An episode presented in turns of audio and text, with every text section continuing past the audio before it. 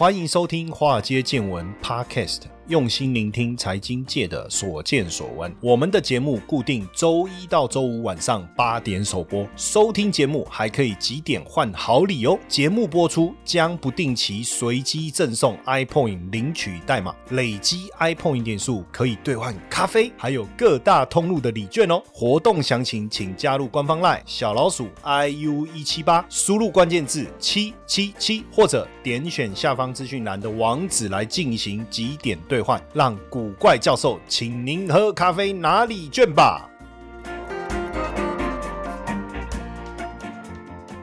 股票市场千奇百怪，见怪不怪。大家好，我是古怪教授谢承彦，欢迎收听。华尔街见闻哦，这个我们的这个节目啊，从二零二零年七月七号到现在，哇，已经快要三年，还没了哈，但两年半，但也不容易啊，一路这样走过来，有些事一旦开始就停不下来。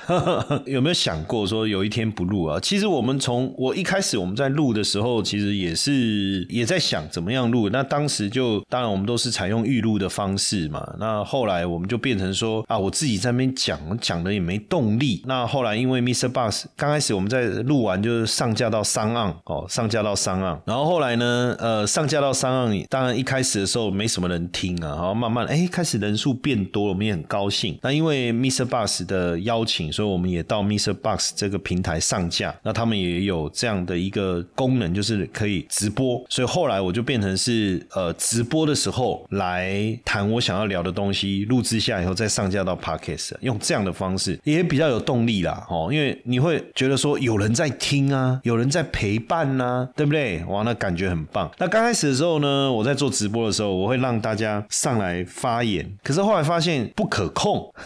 有的曾经有邻居主耶，你在想那起起丢那个他要发言的按钮啊，结果上来连消诶啊，他可能按错了吧，不小心按到，但也也蛮妙的，就是说不知道哎，那你在喝酒，你怎么会去上来听听我们的直播哦？那真的蛮认真，然后就反正发生很多蛮有趣的事情。那过去有一些同学都会上来聊一聊，可是后来慢慢可能大家也忙。有一次我就刚好我们办了一个品酒会啊，那有一个同学有来现场，哇，很感动，那就聊了一下。他说就在讲听 p a r k e t 这件事情。他说其实听 p a r k e t 的时候，他大部分可能就是呃有在边做事啦，哦边听啊，有空的，但算是也也算是有一点空档，而且可能怎么讲，就是用耳机听嘛。那那有家人嘛或者什么？那你说真的要回答什么？好环境好像也不适合哦，或者是说可能比较安静的场所也不适合，或是很吵的场所也不适合这样。哦，我就慢慢理解为什么那么多人上线在听我们的节目，可是每次开直播呃要跟大家互动，好像都有点困难的原因在这里好。那当然也希望大家继续支持我们了哈，继续支持我们。那希望我们的节目有越多越越来越多人收听哦，呃越来越好，越来越好。好，那当然这个来聊一下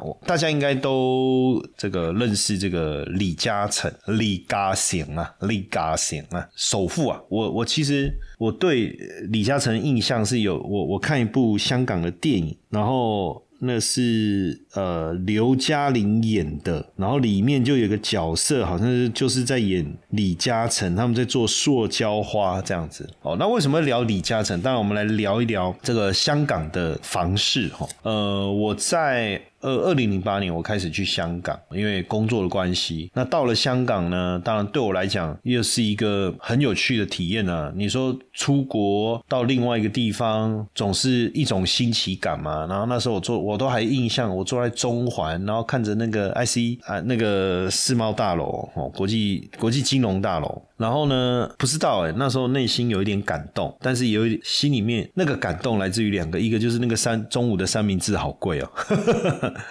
一个是哎，我怎么在我怎么在中环这样子哈？但那时候让我觉得蛮讶异，就是香港的房价好贵哦。可是我我不觉得像，就是说我们通常觉得房价贵的地方，感觉应该是很很看起来就是一个很怎么讲，很很很很先进的地方。当然香港很先进没有错，就是可是建筑物很多。其实都是很久了。然后当然就是去拜访几个基金公司，然后就发现说，哇塞，就是他们的租金真的很贵，就是而且我我我不是用我们一般一般办公室，我是用一零一的水准去比对，它等于在中环，而且它可能还不是最主要那几栋 building 哦，它的房租就是一零一的四倍。当然就是因为它港币嘛，那它的价格跟一零一一样嘛，就租金呢。我那时候觉得说，哇塞，真的很很惊人哦。那在那几年我去香港的时候，就是也也确实感受到香港的房价哦是一一路的在往上攀升。可是这几年当然产生很大的变化，最主要的原因呢，呃，当然跟除了反送中之外哦，反送中之外，当然跟这个疫情也有很大的关系哦。二零一零年到二零一九年哦这一段时间，其实刚好就是我去香港没多久开始哦，没多久开始房价整个大涨。那时候曾经跟香港的朋友聊天嘛，然后他就说，呃，你什么时候来香开始来？我说二零零八年。他说那时候你看，如果你买房的话不得了，因为那时候香港的房价哦，大概飙了一百八十七趴，一百八十七趴，就是那那十年哦。所以如果那时候有在香港买房子哦，那那去香港工作的那几年真的是赚到了哈，但也没有，反正反正也没想那么多哦，当时都没有想那么多。那为什么哈？当然第一个有几个原因呢哈。第一个，香港房屋太贵跟土地稀少有关，这是肯定的。那香港百分之七十五是绿地或自然景观，那过去香港的之前的总督跟他们的一个勋爵哈，那把香港的自然绿地划为保护区，所以简单来讲就是百分之七十五的领领土、领地、领土啊，土地是绿地或自然景观，又不能开发，等于说百分之七的土地是住宅区，所以香港大部分的人必须挤在大海跟山脉之间的密集高层社区。不过说真的哈，这个你要怎么去去想这件事情？因为香港没有地震，它底下是一块大石头，所以你就尽量盖吧，往上盖啊。当然我们去过太平山看夜景，就那种很有趣，就你就想象你在这个阳明山哦，你在看夜景，对不对？然后你往前看是呃别人家的阳台，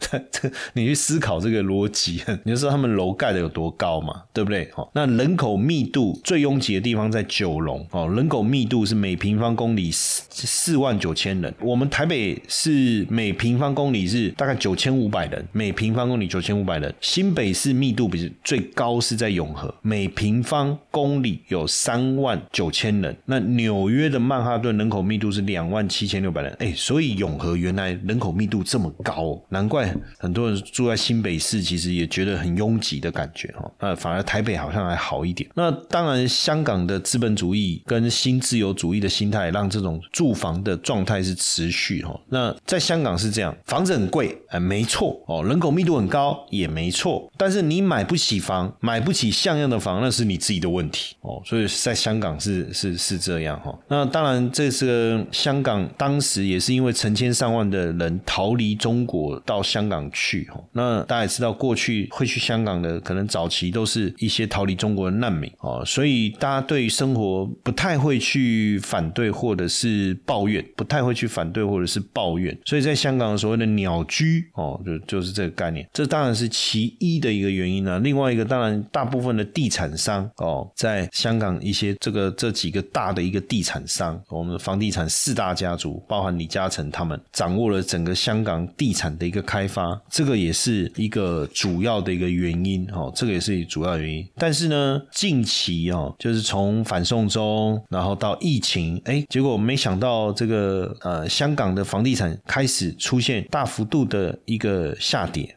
哦，大幅度的一个下跌，修正的一个幅度哦，应该是创了二零零八年金融海啸以来最大的一个跌幅。那很多呃，香港整体的房价呢，过去一年以来应该实际跌大概两成左右，哦，大概跌两成左右，等于呃，你所看到的一些卖楼的卖房的广告哈，我们叫楼盘呢，上面大概都是写什么欲哭无泪哦，批的深，爱的真，泪流满面，滴血价。大家也看了，其实刚开始可能会觉得很耸动，到后来就觉得。哦，见怪不怪哦。当然也是因为呃疫情啊，哈，因为香港因为中国大陆这个共同富裕嘛，房住不炒嘛，再加上他们感觉上要征收这个房地产商，所以你看最早跑的是谁？就李嘉诚嘛，对不对？哦，最早跑的就李嘉诚嘛，所以房价的大跌，大家觉得啊，怎么会变这样？然后其实从二零二零年这个开始哈，香港爆发第三波疫情之后啊，房价基本上都是亏本甩卖哦，都是亏本甩卖。我们来看一下整个，我帮大家这个整理一下哈，以这个香港的我们讲他们的中原城市领先指数哦，这个是在反映香港二手私人住宅这个房价的一个指数哦，房价的一个指数，在一九九七年的时候，这个指数一九九七年呃，不知道大家知不知道哦，就是香港回归嘛哈，一九九七，那到了这个一百，可是呢。呃，因为亚洲金融风暴的关系，整个楼呃房价就大幅度的一个下跌。到了一九九八年十月的时候，已经跌到了四十五了，就就腰斩了嘛，哈。到了二零零三年八月的时候，因为疫情的爆发，跌到了三十几。那后面呢，随着全球金融市场的稳定，慢慢涨回来了，哈。那到二零零八年的时候，又有一波修正，但是后来就一路上涨。这二零零八年也是我去香港的第一年。我去香港第一年之后，这个中原城市领先指数呢，就从二零零八年当时最低点是在十二月，就金融海啸发生那时候是五十六点七一，然后一直涨，一直涨，涨到什么时候？涨到这个二零二一年八月，当时最高是一百九十一，你看有多吓人。你看有多吓人，对吧？这个是平指数嘛，指数就是平均编制的一个结果嘛，所以个别的房地产可能还有更惊人的涨幅哦。当然落差应该也不至于太大，因为毕竟房地产不是股票。但随着这个二零二零二零年一月底是 COVID nineteen 爆发，那时候已经有一个修正，后来又往上。但是二零二二年一月哦，这个疫情香港社区就我们讲社社区感染嘛，哦，整个爆发以后就开始修正一九一一八五一六二。哦，到了去年底的时候，已经掉到。一一六零附近哦，所以跌幅算重。可是你跟二零零八年比起来，哦，坦白讲还是还是很很高了哈，还是很高。不过也确实啊，整个市场的修正之外哈，整个交易量也大幅度的一个下滑哦，大幅度的下滑，几乎房房地产都没有什么交易量哦，没有什么交易量。然后整个市场的感觉就是，不管尤尤其是你去看这些大型的这些房地产公司的股价，但是那更是呃腰斩。又腰斩哈，腰斩又腰斩。那最主要当然是因为整个房地产市场大幅度下跌的一个关系哈，那也让这个市场的买气整个停滞哈，整个市场的买气都停滞。接下来就是我们今天的彩蛋时间，iPhone 历史代码 i 七七一五。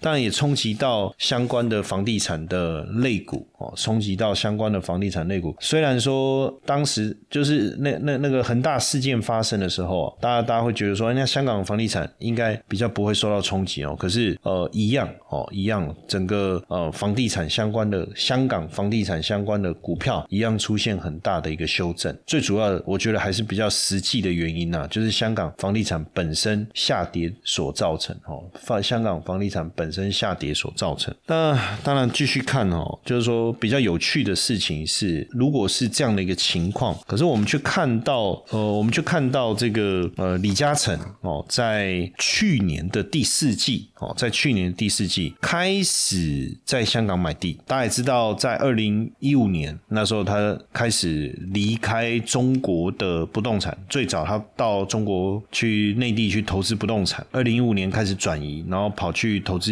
这个英国对不对？哎，可是他每次进场的时间不是通常不是最低点，可是往往是那个市场开始要进入低档区的时候，然后他要走的时候，通常不是那个市场的高点，但隔几年往往往都是那个市场的高点。这个状况好像跟巴菲特在操作股票的情境非常的像哈。那当然也是因为他们的资金大，在转移的过程中不太可能像我们这种小散户买在低点卖在高点哦啊，即便有，我们有时候也是运气嘛。但对他们来讲，他们长期的一个操作之几乎都是这样哈，那他砸了五百六十七亿在香港抄底裂地哈，呃，其中十月五号标了新界屯门青山公路，得标金额是四十六亿港币哦，那十二月十五号在皇后大道。哦，C 这个一个项目是十一点六亿港币。再来十二月二十一号，呃，是标到香港九龙启德第二 A 区四号的地盘，还有五号地盘，还有十号地盘，花了多少？八十七亿港币。哦，八十七亿港币就是李嘉诚旗下的长实集团。哦，李嘉诚旗下的长实集团。呃，所以看起来哈，因为李嘉诚。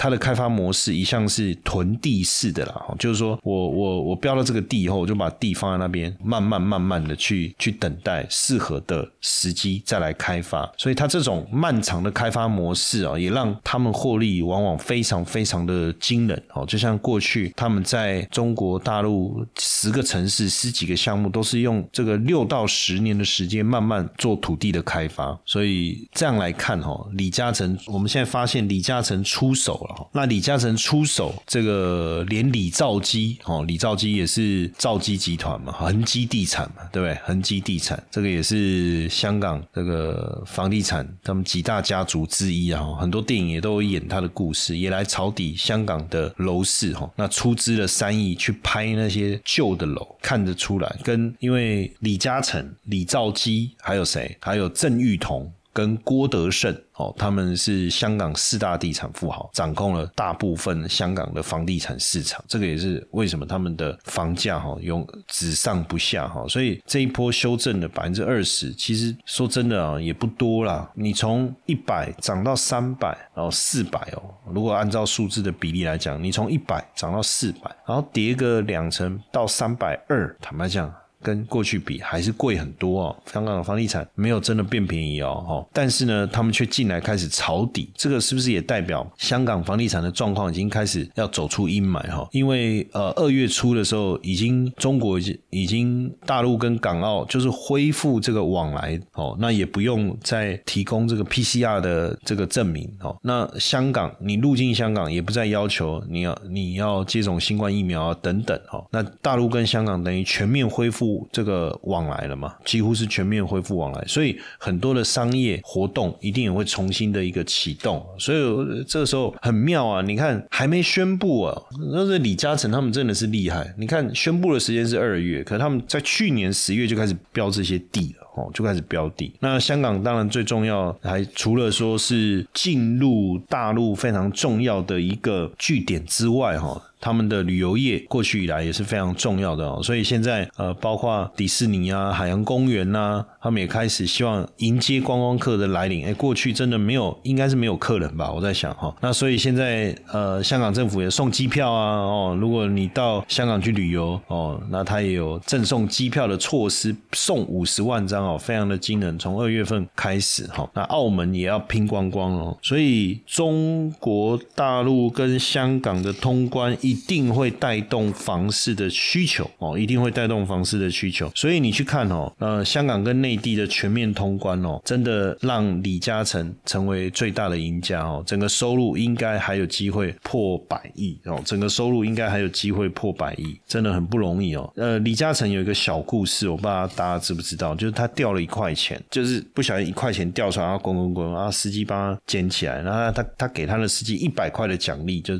帮他捡那一块钱。啊，大家就不太理解，就是说，啊，你掉一块啊，他帮你捡起来，啊，你给他一百块。他说他在意的不是金额，而是什么？他做这件事情的价值，哦，这样子。所以这个这个小故事啊，其实也可以看得出来有钱人思考的一个模式啊。哈，当然这一波香港。呃，房市开始稳定下来，其实我我也希望说，大家去关注哦，去关注这个，我我我们之前有跟大家聊过的哦，聊过的这个香港高股息哦，为什么我我我们在谈这个香港高股息？香港过去这么长的时间的一个这几年股价的一个修正啊，等等啊，可是我如果大家仔细去看哦，不管是它的房地产市场也好哦，比如说越秀地产，其实香港很多的股票。其实本身就是大陆的这个企业哦，只是它在香港挂牌，像越秀地产哦，或者是像这个中国神华跟能源有关的嘛，哈，煤发电，然后还有这个金融的，像中国光大银行啦，还有包括中国人民保险集团呐。那其中当然我们的这个台湾的统一企业也有在香港挂牌哦，叫统一企业中国哈。其实企业那两个字应该可以不用秀了，那直接叫统一中国就好了。然后这些公司呢，其实都跟整个内需有很大的一个关联性，所以一直以来他们的获利都相当的稳定，配息也相当的稳定哦。只是说这二零二二年。我觉得比较受到比较大的影响是呃三件事情。第一件事情当然就是中国对房地产市场的打压，哦，这是其一。第二件事情是这个监管政策的影响，这其二。第三件事当然还是疫情，哦，封城啊，全面性封锁。这几件事情当然也影响到这些股票的一个走势。不过严格讲起来，这些股票的走势的修正的幅度，相较于网络股啦、科技股的表现来讲，其实修正的幅度并没有那么大。最主要原因其实还是就是我们讲系统性风险嘛，但为什么他们修正幅度相对来讲没有那么大？主要也是因为他们的获利其实是相当稳定的，每年也都能给出相当稳定的一个配息。那随着这一波。这个解封以后，内需市场的一个发展哦，大家可能要特别要去思考，比如说呃金融业啦，哦基础建设啦，哦房地产重新增温这些产业，那也就代表说他们的获利稳定。那股价大跌修正过后，那在这个时间点去持有他们，又能够迎接他们未来这个股价的上涨之外，哦获利稳定的回升之后，当然又可以回可以持续稳定的一个配息。所以如果大家对这个呃。呃，这个整个大陆内需回温的议题是有兴趣的，然后你又希望比较稳健的去呃投资，那像中信中国应该是中信中国高股息这档 ETF 哦，代号是零零八八二嘛，那其实他们就一直呃稳定的配息哦，那以他们近期，因为毕竟这个 ETF 挂牌的时间比较短。哦，所以各位可以找到的资料，目前是配息了四次，哦，它一年是配两次。那通常第一次配的是全年度，大概在抓三分之二；第二次配单你大概抓三分之一。像二零二一年七月配息配了零点六八，哦，就每一股配零点六八。那一月它是七月配一次，哦，然后一月一次，一月的时候配了零点三六。那去年七月是配了零点八五，一月配了零点三，所以你年度加起来，二零二一年那一年度算。配了一点零四，二零二二年那个年度算配了一点一五哦，所以如果你用，当然你算值利率很简单嘛，你的配息，我们预期你平均的配息，然后去除以现阶段的股价去算值利率哦，确实是一个值利率相对较高的这个 ETF 哦，所以对于你有想要比较希望能够参与配息的。哦，那也就是这些高股息的公司，那我觉得这个中信中国这一档 ETF 哈，就中国高股息 ETF，顺着现在离这个中国内需市场的转变，应该是一个非常好的切入的时机点了。那当然，这个等于也也跟李嘉诚一样嘛，抓对时机来切入香港的投资哦，哎，好像也不错哦。突然感觉自己好像也是也有这种李嘉诚那种富豪的 feel 啊，对不对？嘿，各位铁粉们，如果喜欢华尔街见闻，请大家多多按下分享键，让更多人能听到我们用心制作的节目。你们的一个小动作，是支持我们节目持续下去的原动力哦，快去分享吧！